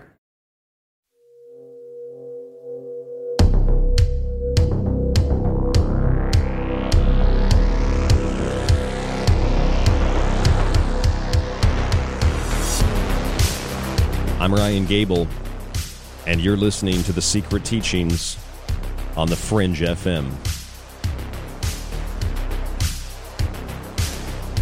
Psychologist and a professor walk into a bar. Nah, I'm just joking. They don't walk into a bar. They wrote a news article and they suggested that people who are healthy are actually sick and people who are sick are actually healthy, and that COVID 19 as a virus has mutated to the point where it's manipulating people into thinking that wearing a mask is not a good idea, that social distancing is not a good idea. It's manipulating you to think that if you read The Lancet, one of the most prestigious medical journals in the world, if you read that and they tell you the PCR test is basically worthless, and if I listen to Kary Mullis, the inventor of the test, say that it's worthless to determine if somebody's sick, that's the virus manipulating you. Athena Aktipis and Joe Alcock from Arizona State University and the University of New Mexico, respectively, are telling us that the virus interferes with the body's normal immune response, blocking pain, and it keeps the infected on their feet spreading the virus. They relate it to the Ophiocordyceps fungus, the zombified ants, and the Toxoplasma gondii, the single celled parasite that brings rodents into the jaws of predators. They said the pandemic has unleashed a horde not of the undead, but of the unsick, infected and unwitting victims of manipulative virus. It's the unsick who spread the virus most readily, they say. Unsick hosts have the energy to do as much as they used to, maybe more. And that all these variants of the virus are the mutations because of all the people that are infected with it. And they even tell you at the end of the article, and this just turns reality on its head. If you've been feeling surprisingly good the last few days, you might want to get a COVID 19 test. Now, I'm not sure how many people that read this actually think, oh my God, I haven't been sick for weeks, months, years, a decade. Personally, I haven't been sick for a decade. I must have COVID. And they go get a test, and it's positive because virtually all the tests are positive. One lab in Florida had a 100% positive rate, and nobody was sick. 80% of the tests in New York State, fraud false positive. So you should get a test and see if you're sick. What they're telling us is that if you are healthy, you are actually sick. If you're sick, you're actually healthy. And you don't have an ability to think for yourself. The virus is manipulating you. That's right. Apparently, Nostradamus predicted this in a quatrain that he wrote he said, Few young people half dead to give a start. Well, half dead, they say, means zombies. I don't think it means zombies. I think it has another meaning. You can interpret it however you want. But one thing I found really interesting is that if you ever watched I Am Legend with Will Smith, it's kind of based off of uh, the old uh, Omega Man movie. You might remember how that movie starts out, and you pick up the pieces as you go along. That it's not really a zombie movie per se. What happened was this big corporation genetically engineered the measles virus. And the doctor that was ahead of this, Alice Krippin, in genetically altering the measles virus, creating what was known as the Krippin virus, was used to cure cancer. So rather than making you sick, they used measles, altered it genetically to make you better. Now, when they first distributed the Krippin virus, it had no side effects. But over time, the virus mutated and it caused rabies like symptoms in most of the hosts. The outbreak began in December of 2009 where the virus also in part they say in the in the description of the movie escaped from a laboratory. They say there are two strains of the Krippin virus, the airborne strain and the contact strain. Once the Krippin virus infects a human host, They will slowly succumb to the disease over the course of 48 hours. During that time, the host will suffer symptoms such as a fever, bleeding from the eyes, and vomiting blood. By the time the 48 hour deadline is up, the psychological symptoms of KV will have surfaced. The host will develop primal behavior and vicious bloodlust. They will also see the uninfected as vicious monsters that must be destroyed and will embrace the newfound power that the Krippin virus gives them. So there's some level of consciousness in these creatures still. They're not really zombies. They've just been reduced to very primal behavior. And those humans that succumb to the virus and survive, they're called dark seekers. So they're kind of like zombies, but they, they burn in the sun. They have to stay in the dark, right? Now, I find this to be very interesting. You can make correlations to Contagion and other movies and things like that. But I think it's interesting because the virus yet it breaks out in December, and that's basically when we started reporting on what was happening in Wuhan. And when I say what was happening, whatever was happening in Wuhan, uh, staged or otherwise. And the idea that the virus escaped from a laboratory, this has kind of been a very hot topic, even among conspiracists, right? Or whatever people want to call themselves. I'm not that. I don't know what that term means, but uh, there's a large body of evidence from the State Department in the U.S., even Newsweek published it, that there were millions of dollars and genetic material transferred to the Chinese, to the Wuhan lab, BL, uh, BLS4, bio, yeah, BSL4, Biosafety Lab 4, which is the highest level in Wuhan, uh, one of their only BSL4 labs, and that they conducted genetic experiments there and they you know, supposedly we're playing around with coronaviruses. That's that's the other story we're told. And at first, to me, that sounded much more credible. I'm not dismissing that still. I know people like David Icke and others are saying, no, that's not what happened. There's no virus. Well, that, that the problem I have with that, and I, I, I tried to ask David that question when I called into Ground Zero, and I, I, uh, I wanted to ask him uh, that question and talk to him about that on a on a on another show. Uh, but people like David Icke and others that are saying there's no virus, uh, we have to def- we should define that. And I know a lot of people have have defined that, but when you have this discussion, uh, you say there's no virus. There's still a virus. There's still something that's being identified. The confusion is germ theory. That's the confusion. To say that there's no virus means that there's nothing being identified or witnessed. There are things being identified under electron microscopes. Is that an artifact artificially created or something? That's up for debate as well. But there are things that are being seen, witnessed, and identified, sure. Do they not exist because someone says a virus doesn't exist? No, when they say they don't believe in a virus, it's not that they don't believe in a virus, it's they don't believe viruses make people sick. That's the difference. You either believe viruses and bacteria make you sick, or you believe that other things make you sick, and those are the the body's response, certain things, the body's response to getting rid of the toxins in the body. It's detoxification. I think it can be a combination of things from what I've read. And contrary to popular belief, uh, you want to say what's that? What's that phrase? The jury's still out. The jury's still out on whether or not viruses cause disease. The jury's still out, even according to Scientific American, if viruses are alive or dead. Okay, the jury's still out on a lot of stuff in 2021, by the way. So the Krippin virus in I Am Legend, it's very interesting because of its outbreak in December and it supposedly escapes from a lab and COVID 19 supposedly escaped from a lab, and it's starting to see, seem like that story is more like controlled opposition, and it's created a lot of confusion. But there's no doubt that gain of function research has been conducted on viruses and bacteria here in the United States and in other countries.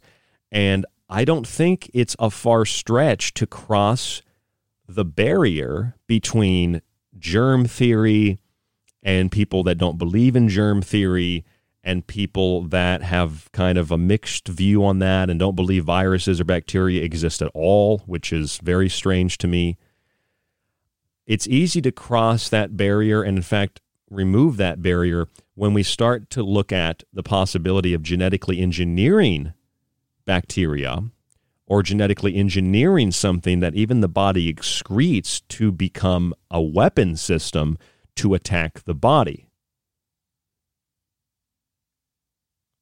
You can take something natural and engineer it to do something that is otherwise unnatural. So you can take with microchips and uh, little monitors that you put on your body or you in, in, in inject into the body, invest in, uh, invest in some capacity into the body, you plug it into the body. Uh, you can do that and you can get real time readouts, like with Smart Dust, of uh, neurological uh, function, of organ function in the body, basically like a more complex Fitbit uh, or Apple Apple Watch or something. And if you can get the signal from the body, then you can send a signal back into the body to control the neurological activity and to control those organs in the body. You could uh, create a heart attack or I mean theoretically I can't do it. I don't have the I don't have a laboratory to invent and make this kind of stuff, but theoretically if you can control what is coming out, you can control what goes in. And this is what genetic engineers do. They've done this with CRISPR. They've done this with the human brain already. They did that in China. The Chinese have been using mRNA vaccines to experiment on soldiers to create super soldiers. There's a big U.S. report that came out about that a few months ago. And we know that mRNA vaccines aren't even vaccines. They don't use dead virus, which is also kind of erroneous to say because Nobody can agree if a virus is dead or alive, or some people can't agree if a virus even exists, let alone if it causes disease or not. All these different camps.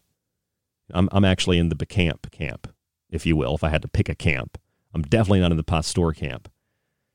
But genetic engineering can be used to take something natural and to engineer it to be harmful, even if in its natural state it's unharmful.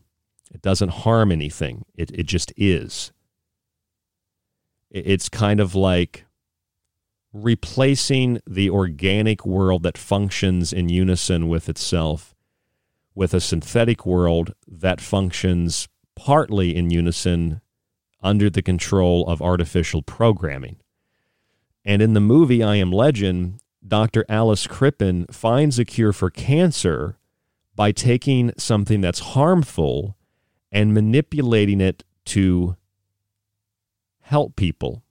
So they take the measles virus, they manipulate it, and they create the Krippin virus, which, when people are exposed to it, it, it, it has no symptoms at first. It cures cancer, but then it mutates and it causes rabies like symptoms in the host. And if you've seen I Am Legend, you know that the world pretty much ends and these creatures called dark seekers prey on the living. Now, let's just for a moment, let's put aside all of that. And let's look at the psychology of it. If you look up I Am Legend and the storyline, the synopsis, and what the Krippin virus is, you get this description of what the Krippin virus does to the people that are infected with it. The host will develop primal behavior and a vicious bloodlust, kind of like a zombie, kind of like a vampire. They will also see the uninfected as vicious monsters that must be destroyed and will embrace the newfound power the Krippin virus gives them. So there are three ways to look at this. You can look at this as I am legend essentially predicting what's going to happen with the COVID vaccine. Everybody's going to get healthy and then suddenly everybody's going to turn into zombies. That's one level. You can also look at it from the point of view that the virus outbreak begins in December of 2009. It escapes partly from a laboratory. It's airborne, it's on the surface, and people get really sick and they attack each other, and it's just, and the world falls apart. Okay. That's kind of like the baseline. All right, that's the first interpretation. The second interpretation is, of course, that the virus is suppressed with the vaccine and everybody gets turned you know gets turned into a zombie and then they attack and that's the second interpretation. My interpretation although i see both those interpretations my interpretation is psych- psychological. My interpretation is kind of like those zombie movies and those alien movies we watch that prepare us for real disasters. The journal personality and individual differences the study we talked about from from that journal that suggested this, John Johnson, the study author from Penn State, the psychology professor, tongue in cheek suggested that when you watch those movies, you're more prepared for those kinds of disasters. You're more prepared for COVID 19. It's tongue in cheek. And it's it is absolutely you know relevant, and people are perhaps better prepared. But it also desensitizes people, so they're not as prepared, and so they instead play pandemic. They think that it's a game. They think that it's a movie. It's like The Walking Dead or it's like The Last of Us or something like that, right? Or Left 4 Dead, the video game. They think that it's like it's live action role playing. And at some point, you'll know who those people are because they just decide, I don't want to play this game anymore. And they stop playing the game. Now, the Centers for Disease Control updated their guidance on zombie apocalypse stuff. Okay, they they go in and they're like, you got to have water, got to have food, got to have medical supplies, and some people actually believe, okay, they're really preparing you for zombies. This began back in 2011, but the fact is, they're just using zombie as a buzzword so that you pay attention and you get prepared because the common person isn't prepared to deal with their daily life, let alone a disaster whether that's uh, what happened in Texas with the snow or it's a hurricane. Now, these researchers, Associate Professor of Psychology and Professor of Emergency Medicine, Athena Aktipis and Joe Alcock from the University of New Mexico, uh, Joe Alcock, and then Arizona State University, Athena Aktipis, are saying that people who are sick from COVID 19 are actually having their immune systems blocked, their pain blocked, and therefore they're on their feet spreading the virus like zombies. Like Ophiocordyceps fungus infected ants. That humans are no different than ants. They're no different than rodents being affected by Toxoplasma gondii. That the pandemic has unleashed a horde of the unsick, infected, and unwitting victims of a manipulative virus. The unsick are spreading the virus. The unsick have more energy to do things. They're out there spreading the virus, and that our behavior, quote, might not be in our own evolutionary interests. Instead, the unsick may be serving the virus. Your behavior's not yours, it's manipulated by the virus. You need to listen to what authorities tell you to do. And if you're feeling surprisingly good, they say, you might want to go get a COVID 19 test because the sick people are being made sick by the unsick who aren't sick, but they are sick, and the sick people aren't sick, though they are sick. In essence, they're claiming that the people who want to go out, go out and have a good time or hang out with friends or whatever, they're being manipulated. When in fact, it's the people that are listening to what the authorities tell them in large part where you have conflicting information, very confusing information, contradicting information. Those are the people that are thinking for themselves. They're the they're the ones that are not manipulated by the virus. They're sick. They're doing what they're told. They're still sick. They're not feeling good, but they're actually healthy and you are sick because you think for yourself and because you are healthy. Now, remove the zombie from the equation and all you get is authoritarianism. You get hardcore, raw, unlubed propaganda that's crammed into your brain and your skull to condition you and to train you because it otherwise wouldn't work to tell people you're dirty as a human being. You would see the enemy. But if they can condition you to think that you exhaling is poisonous to the planet, or that essentially anyone who is healthy is actually sick, And they can condition you through the predictive programming and through the revelation of the method and through an onslaught of unlubed propaganda that's crammed into your skull 24 hours a day, seven days a week, to think that, you will absolutely begin to think subconsciously and consciously humans are bad, humans are gross, humans are disgusting. And if you aren't wearing a mask and social distancing and getting a vaccine, you are the problem. You are sick and you're going to make me sick. It doesn't matter if the CDC just put out their guidelines this week that said healthy people still can't congregate with vaccinated people and vice versa. And if you have a vaccine and you want to go hang out with an unvaccinated person, you still need to wear a mask. They could still make you sick. What is the point in the vaccine then? Somebody help me out. Now, when you relate that to I Am Legend, sure, the virus partly comes out of a lab, they explain in the synopsis for the movie. Sure, it, it, the outbreak begins in December. Sure, it's because of airborne transmission, contact transmission. That's the first popular culture extraction that we can take from I Am Legend. The second one is that Alice Krippin, the doctor who genetically engineers the measles virus to cure cancer, ultimately creates these dark seekers and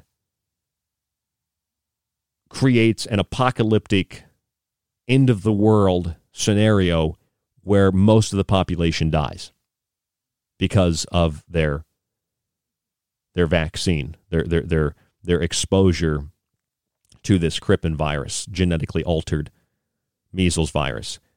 And so because the RNA vaccines are genetic manipulators, and that's what people are being given, we can interpret that as suggesting that what's going to happen is that people are going to become like these dark seekers or they're going to die. They're going to become like zombies because they're exposed to something that changes their genes, just like I Am Legend. I'm looking at it from the psychological angle because if you read the synopsis on what the, the Krippin virus does in the movie, in the story, the host will develop primal behavior and a vicious blood lust. They will also see the uninfected as vicious monsters that must be destroyed and will embrace the newfound power the Krippin virus gives them. Now, that is very, very interesting. It's interesting to me because psychologically speaking, my circumstantial evidence confirms that we're already living in I Am Legend.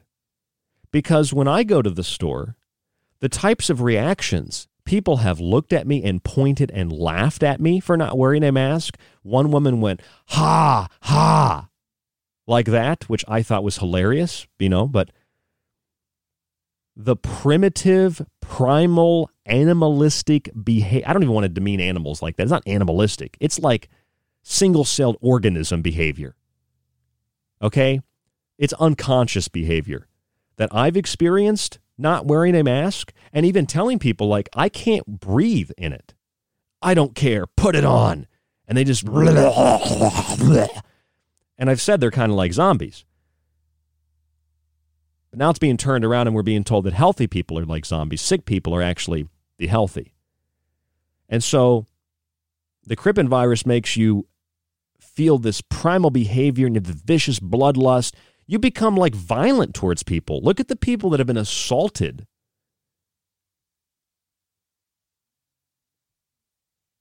Of course, others will tell you, well, if you're not, you know, you're not wearing a mask, those people that don't wear a mask are more likely to assault you. Well, I've never seen that before. But the thing is,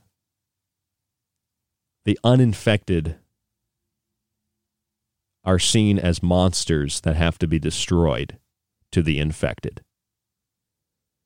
I'd suggest a little little tongue in cheek that if zombies are real, and if viral contagions, genetic alteration, or otherwise, if this is what's happening, as the article we've been looking at tonight suggests, I think these professors from the University of New Mexico and the state, uh, Arizona State University, I think they are infected with this cordyceps like fungus. I think they're infected to, to condition you to think that the uninfected are vicious monsters that must be destroyed. That me, a healthy person, am sick and I have to be destroyed because you are illiterate and can't read actual scientific literature, including the ones that you think prove the official narrative, like, oh no, COVID 19 sheds and it, it's asymptomatic. And then you read the article from translational medicine, translational science, and they're like, yeah, we found that from one person. Pfizer's like, yeah, 95% effective, but we tested it on eight people. They just kind of stayed off to the side. Eight people. The host develops primal behavior and a vicious bloodlust. They will also see the uninfected as vicious monsters that must be destroyed, and they embrace the newfound power the Krippin virus gives them. That newfound power is you will do what I tell you to do. Pull your shirt up over your face, young man. You will not expose us to that viral contagion not in so many words, but I was told that at a Walgreens or maybe it was a CV, it was a Walgreens uh, a couple nights ago on Sunday night. I walked in, the security guard said, Where's your mask? I said, I don't have one. She said, Okay, go shop. I grabbed like a little heating thing. For, I had to have a heating pad for my back, or like a, what do they call it, like an icy hot patch kind of a thing. I wanted to try that for a muscle in my back. And I got that, go up front. And the woman's like, She looks at me Sir, pull your shirt up over your face. And I said, I'm not pulling my shirt up over my face. I can't breathe. And the other lady she was checking out said, Yeah, you got to wear a mask. And I said, No, I don't think I'm going to. In fact, did you see the CDC just said? And at, on Sunday, it was like 48 hours ago. I said, 48 hours ago, the CDC said that masks don't do anything. And they both just stopped. And I swear to God, it was like they were robotic. They just kind of like their heads kind of shook and vibrated like they were a rusty robot and they just kind of moved their heads back in place and stopped talking. I said, Would you like to see the, the study? And they just like freeze like robots. That newfound power that COVID 19 has given them to enforce trivial demands on the common person so you feel like a big, strong human that has all this power when you're really being demoralized, dehumanized, degraded, and demeaned. Your will is being broken, and you're submitting with a mask on your knees and a needle in your arm and a swab in your ass to authoritarians that are convincing you that sick people are actually healthy and unhealthy people are actually sick and need to be destroyed, turning people against each other, creating a literal population of zombies that can furthermore be controlled, like in Resident Evil. Now, you talk about pop conspiracy and synchromysticism and the nature of psychological manipulation, predictive programming, and the revelation of the method. And there you have it. I'm going to play you the clip from I Am Legend where the doctor, Alice Krippin, describes what she's done to cure cancer. The world of medicine has seen its share of miracle cures, from the polio vaccine to heart transplants, but all past achievements may pale in comparison to the work of Dr. Alice Krippin. Thank you so much for joining us this morning. Not at all. So, Dr. Krippin, give it to me in a nutshell. Well, the premise is quite simple. Um, take something designed by nature and reprogram it to make it work for the body rather than against it. You're talking about a virus? Indeed, yes, in this case, the measles um, virus, which has been engineered at a genetic level to be helpful rather than harmful. Um, and I, find the best way to describe it is if you can if you can imagine your body as a highway and you picture the virus as a very fast car um, being driven by a very bad man. Imagine the damage that that car could cause. Mm.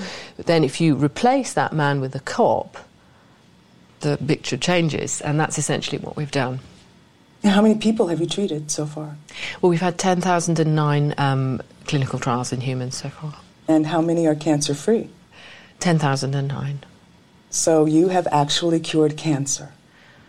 Yes, yes. Yes, we have. That's from I Am Legend. Dr. Alice Krippin describing how cancer was cured by taking the measles virus, manipulating it, and creating something that could help people, but it didn't actually end up helping people. It turned them into zombies who developed primal behavior and a vicious bloodlust. Really, they were more like vampires than zombies. They saw the uninfected as vicious monsters that had to be destroyed. They embraced the newfound power that the Krippin virus gave them psychologically speaking, that's pretty much what's happening all around us. The people that do what they're told are embracing the power that the state gives them and it's like it's like Scooby Doo, right? We we take the mask off and we see who's really behind it. You know, jinkies, it's authoritarianism, jinkies, it's global dictatorship, jinkies. It's it's all the same crap that's been written about and that's been so called predicted, you know, like the World Economic Forum's predictions for the future when they've actually mapped them out and planned them for years. You take it off and it's like it's the same exact playbook. But now to suggest that healthy people are actually sick and to suggest that those healthy people have to be, in effect, destroyed is suggesting that the people who are wanting to do the destroying to prevent the healthy people from getting them sick, as if that makes any sense, they sound like they're under the influence of an Ophiocordyceps fungus. It sounds like they're kind of they're kind of like a zombified ant. Wouldn't you say? I mean, what's happening is that psychologists who are running our perceptions and creating these narratives are taking the natural world, psychologically speaking, and they're inverting it and turning it upside down, as much so as the people who build machines and new technologies are taking the organic world and inverting it and replacing it with synthetics. And while we argue about is a virus real? Is it not real? Is it alive? Is it not live? Do you believe in this or that or up or down or left or right? All valid arguments to have. I don't know what it means when someone says a virus isn't real. Not sure what that means. I think that you can take things that are viruses, whether they cause disease or not, probably engineer them, just like an I Am Legend, and create the Dark Seekers. And metaphorically speaking, we've already created those people. Metaphorically speaking, we've created the zombies psychologically. And you're talking about through medical means, through genetic engineering, it's a lot more than simple zombification. It sounds like human extermination and human termination. And the people that have these views, when you take the masks off, it's not about viruses, it's about population control. It's about controlling the world. The oldest thing in the book. I'm Ryan Gable. This is The Secret Teachings. Thank you so much for listening. www.thesecretteachings.info is our website. Subscribe today, please, to the archive, the montages, the books, all under one cost. It supports the show, the network, and you. Stay safe, stay informed, stay healthy, and we'll talk to you on the next broadcast. Time's up. Time may be up for tonight's broadcast of The Secret Teachings, but don't worry, you can still catch us Monday through Friday right here exclusively on The Fringe FM. You can also subscribe to the show and montage archive while grabbing my books at thesecretteachings.info. To get in contact with us, you can email the show at rdgable at yahoo.com. Stay tuned to KTLK Digital Broadcasting, The Fringe FM.